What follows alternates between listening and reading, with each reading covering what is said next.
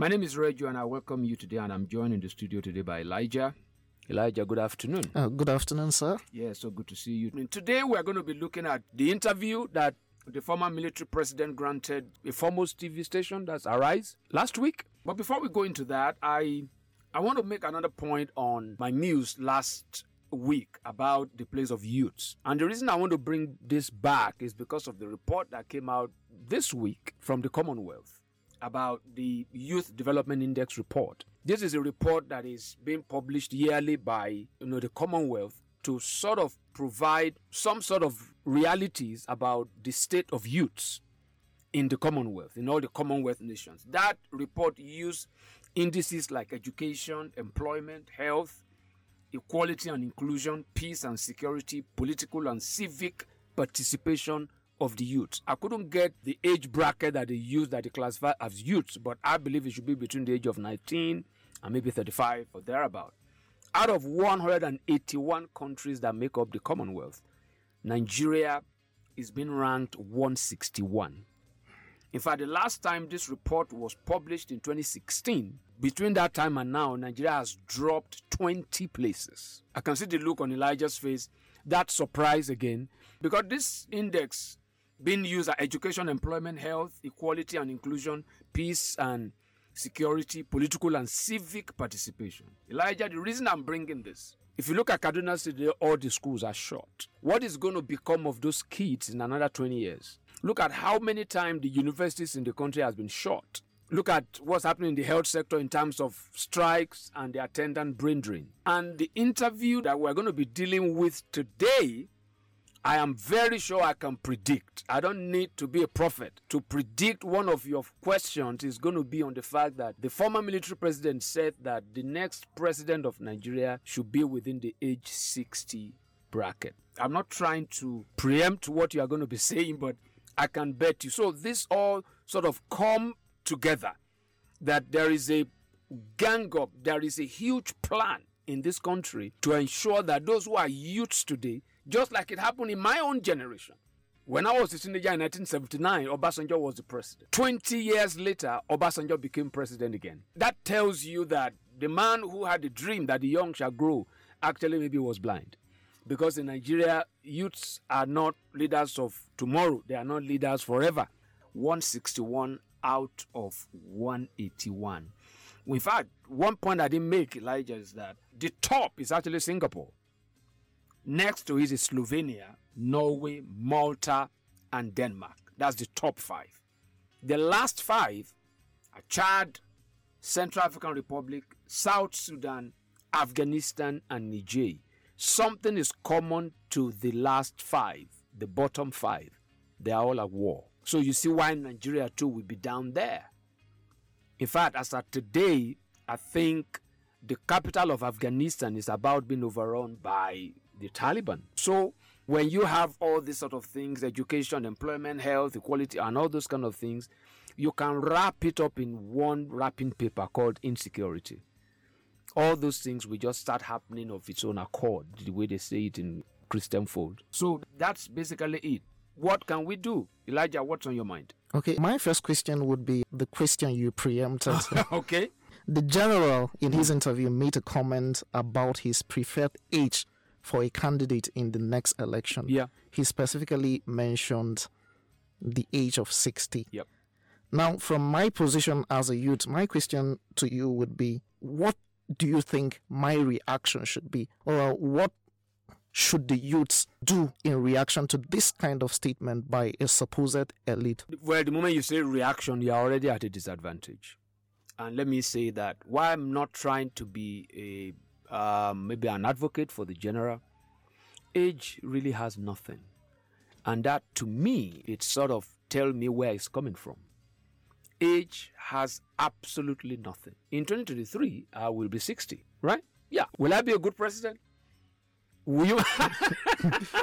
I'm not campaigning. I will be 60. I made that point to let you know that age shouldn't be part of the yardsticks. It shouldn't be the, one of the boxes to check. But that is coming out of a kind of a worldview, a mindset, a perception that's very African. you know, that wisdom and age go hand in hand. You know, and you see again, Elijah, it is a reminder of who we are as Africans. You see, there's no difference between that and what the PRO of PDP said this week, where they were interviewing him on the crisis in the party. He said that the chairman has spoken to the, the Central Working Committee like a father will speak to the children. Now, you see, that's the kind of language that's been used in public space. And because that's who we are. But you see, who we are can be updated, can be upgraded, can be made more contextual. That today is not really about age, right? It's not really about age. It has never been about age. Because if you are saying 60 is old, how old was Ronald Reagan? It was in his 70s. How old was Trump? The current president of America is even older than Trump. So it's not about age. So that someone has added years doesn't disqualify the person. Right? But we have to put what is said in proper context. So the youths shouldn't react to that. I believe they should respond. If you are reacting, you're already at a disadvantage. You are like a football team trying not to lose a game. But if you are responding, it means you have a plan to win the game. So it must be a response. And response is you taking responsibility. Reacting is you already blaming the person for your state. Now, the position where the youths find themselves, he said it. I don't know if you're going to ask a question as regards that. He said that the problem in Nigeria is that there's been a disconnect. There's been a widening gap between the elite and the people.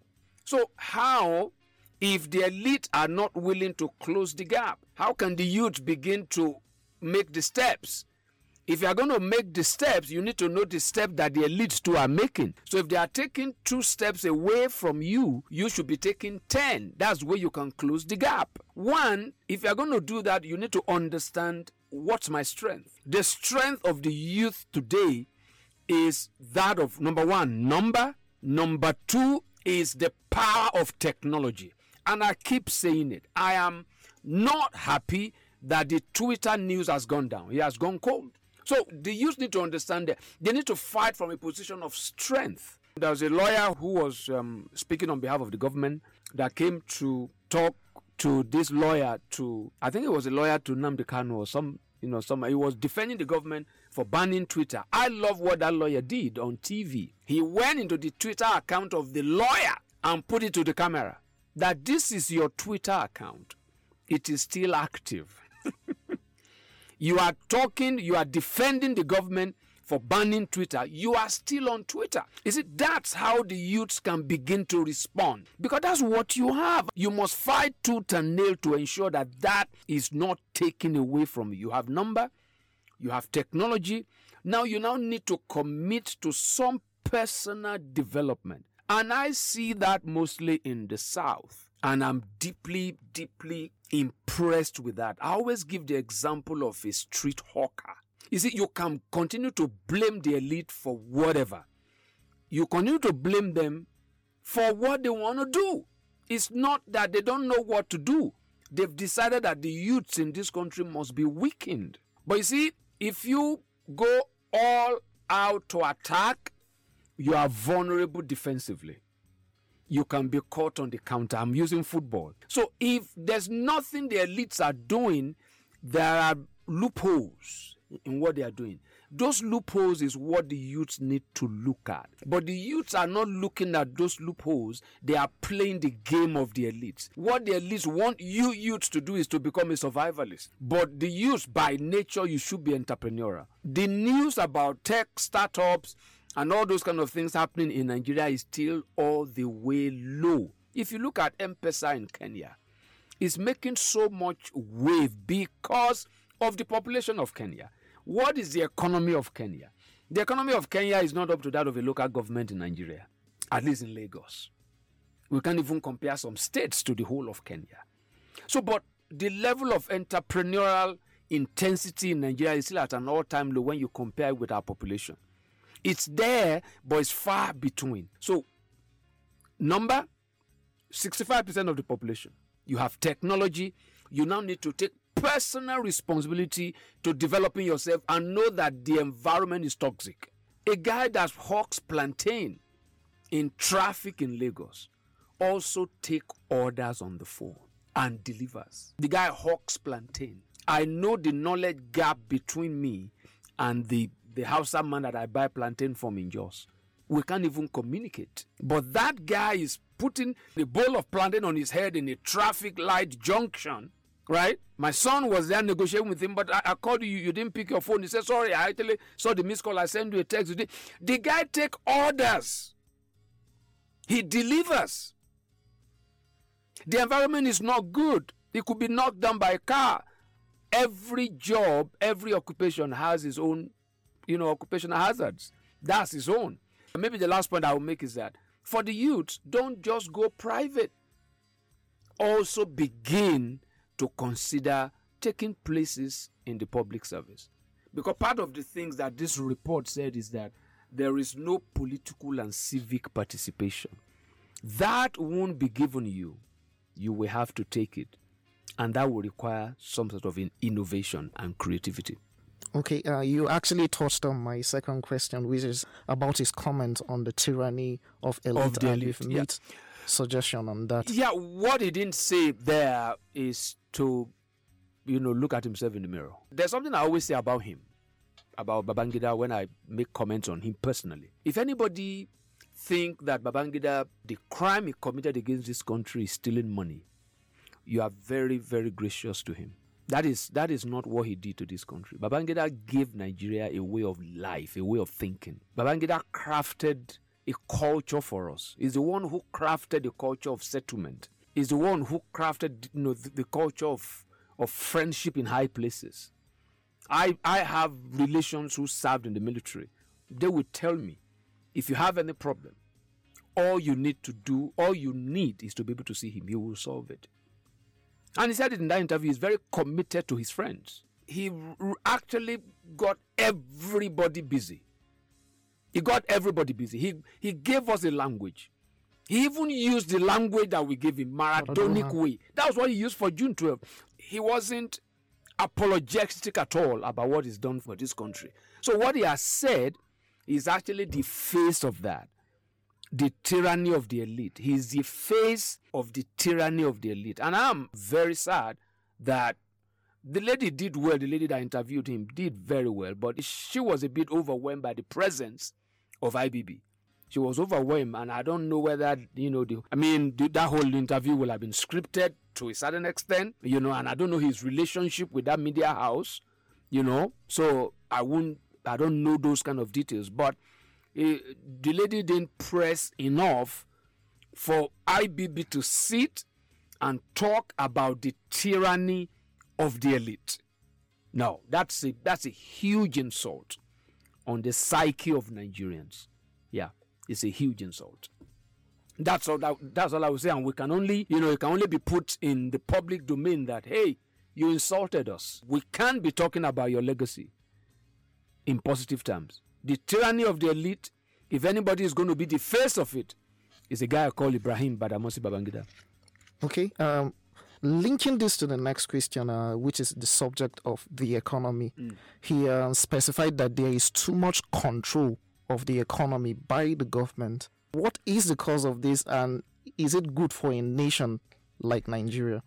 I really appreciate that he's still very articulate and he promoted his uh, structural adjustment program, which he took credit for the fact that that program has, you know, sort of produced a lot of wealthy, you know, some economic giants today. You see, there is no way anybody will come and talk about liberalization of the economy that he, he, he won't seem to be making some sort of sense, right? Because to liberalize the economy, to let it run by itself, we promote entrepreneurship, we promote wealth creation, we bring out the creativity of people. But you see, either you control, or it's communism, or it's whatever. What is most important, right, is the sincerity of purpose.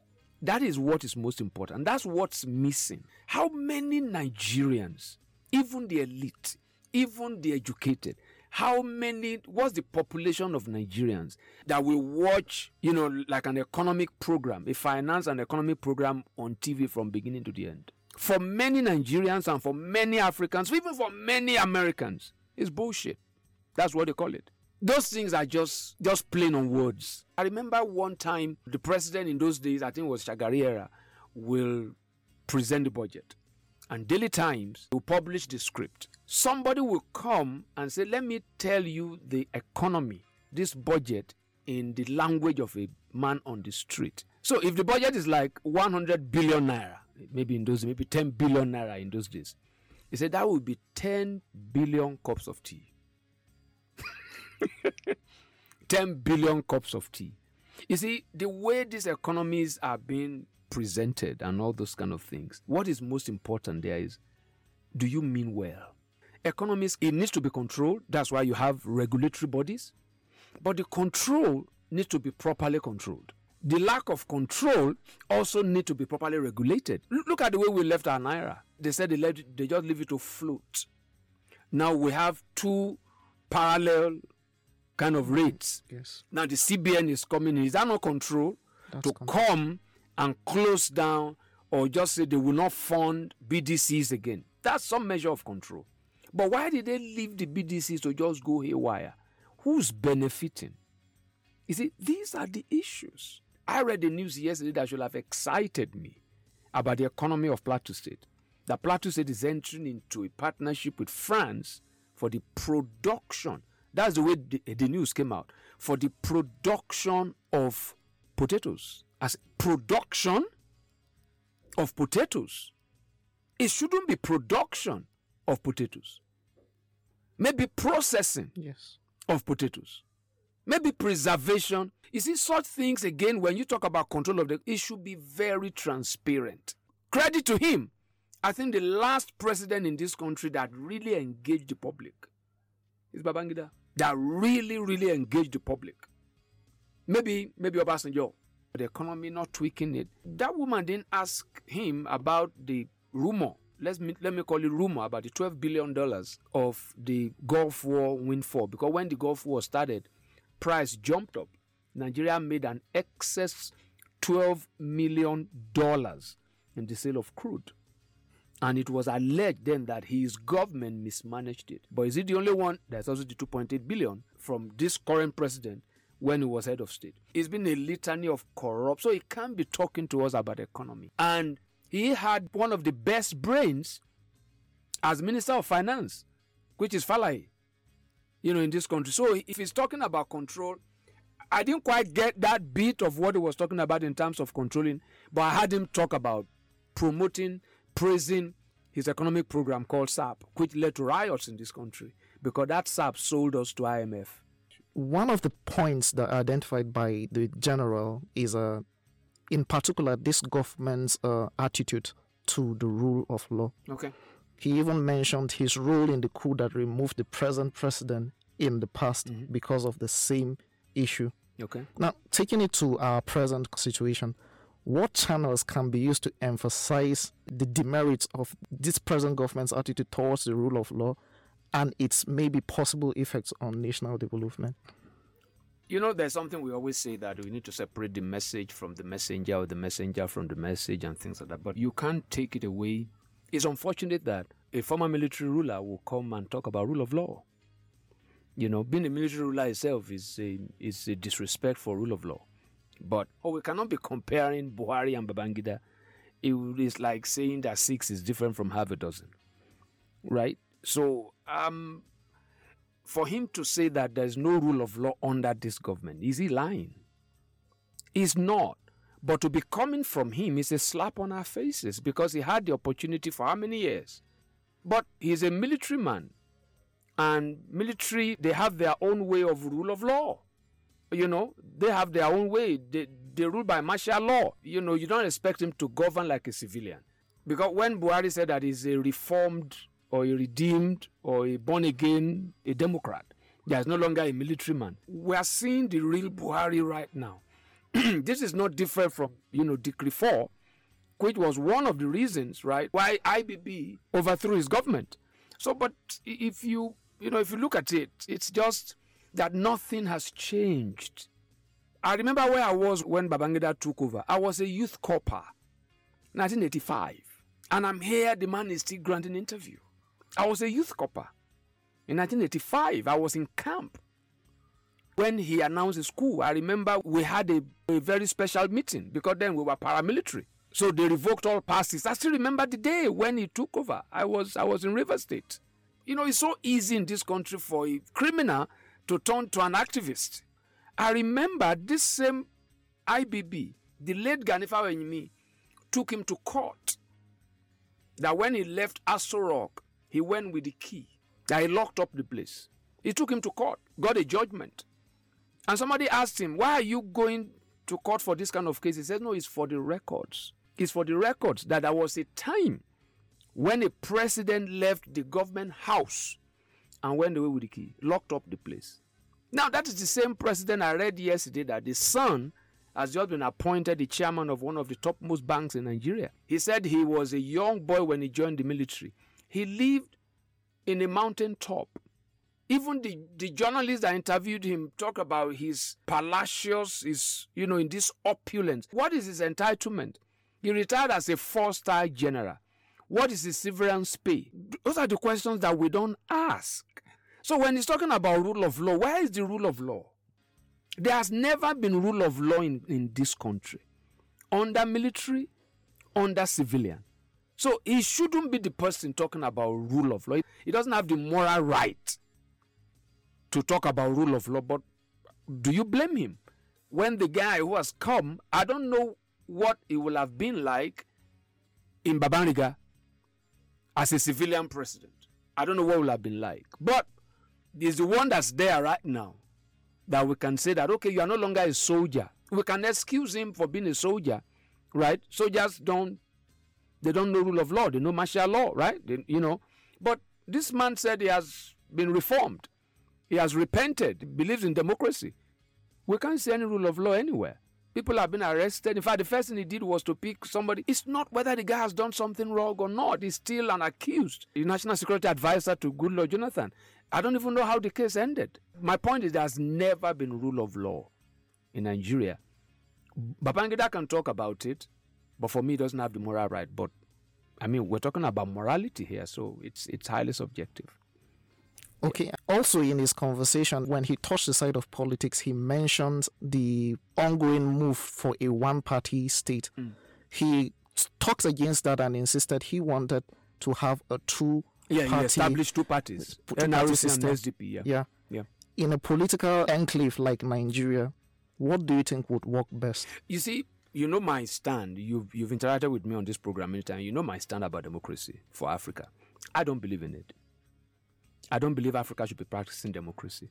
So, because we're talking in ideal terms, when you talk about two party, multi party, the foundation of it is ideological. Is ideological. What he tried to do was to simulate it. It's not that's not the way it's done. It's organic. Right? Yes. You know, it's organic. You know, because he, he set up the National Republican Convention and then the Social Democratic Party. Those names were given based on some sort of perceived ideological bends. And then he wanted those who believe in those things to just flow, they just queue behind those things. That's not the way it works. Can have many political parties. You can have only two. But credit to him that he understands that Nigeria, Africans generally need to be midwifed politically. And he did that. Because today, what's the reality? We have two dominant parties. But when you look at it also, is one. Is one. They just go between the two parties and all those kind of things. They, they don't have any game plan. There is no ideology. We see, we have overflogged that point that the politics of Nigeria is not ideological. It's not only Nigeria, it's Africa. We have to be sending good wishes to my friends in Zambia this week. Why? They are going to the polls. Because people die every time Africans vote. You can have whatever. Nigeria is still a one party. Africa is still going to be largely a one party state. because the leadership paradigm model found historically in Africa is the strong man model, is the hero model. The last time we had a semblance of orderliness in our, polit- in our political space, that was when we were voting personalities. I was in the Southwest then. Who knew Ambrose Alli? People weren't voting for Ambrose Alli for Bendel State. They were voting for Awolowo. People were not voting for Onabanjo in Ogun State. They were voting for Awolowo. Nobody was voting for, you know, for Ajasin in Ondo State. They were voting for Awolowo. Nobody was voting for Jakande in Lagos. They were voting. So still, that's our mindset. Today, Northerners still defer to Ahmadu Bello. Even where we sit here in Jos today, there is still a father of this whole state. Who? Solomon Lar. You see, that's who we are. We can't deny, but how do we modernize that? But if you look at it, somebody like the governor of Ogun State, I mean the governor of Ekiti State, or the current vice president, the only alliance they have to the likes of Awolowo today ideologically is the cap. They wear his type of cap. Tinubu wears it. Those guys were a bit still ideological. You see, but we can't be talking about political structure in, in Nigeria or Africa, right? How many times have an incumbent lost in Africa? There are no elections in Africa. It's just some sort of contraption. We have to understand that we are, we are practicing something that is not us. Until we get back there, we will still have the likes of Babangida who should be, you know, if he has been properly tried, if there is rule of law, right? But we can't. And the man is still a superstar. Nobody asks how he made his money. Nobody asks all those kind of questions because he's, you know, we elect a president, we call him Baba. You know, our president is our father. Meanwhile, where the private democracy is supposed to be our servant. These are the issues. Somebody said we should allow independent candidacy in Nigeria. I said, in Nigeria, maybe in a local government. Right? So when you talk about two party state, one party state, those things don't work in Africa. They don't work. I'm sorry to bust your bubble, but that's just the reality. The country all Africans are singing their praise today is Rwanda. It's a one party state. I just read to you those con- the number one in terms of youth development index in the world is Singapore. It's a one party state, substance over form. These are the realities of Afro Asian orientation. Until we come to terms with that, we will still be having all this. Babangida will talk about two party that you set up and you allow you call all politicians to go and register in those two parties. Then there's no freedom. Give people freedom, right? But the man understood our political orientation that we need to be midwifed, right? We need that element of my my American friends don't like it because they hear the word dictator there that dictatorial tendencies that come with some sort of benevolence. That's what we need in Africa. That's why Babangida will still give an interview and to be trending.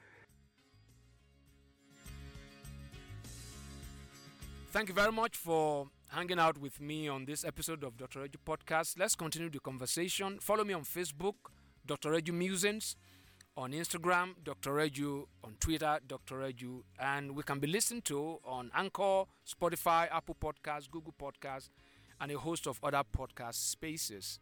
Please follow me and uh, drop a comment, drop a question, and I'll be glad to continue this conversation with you. Thank you again for listening. Bye bye.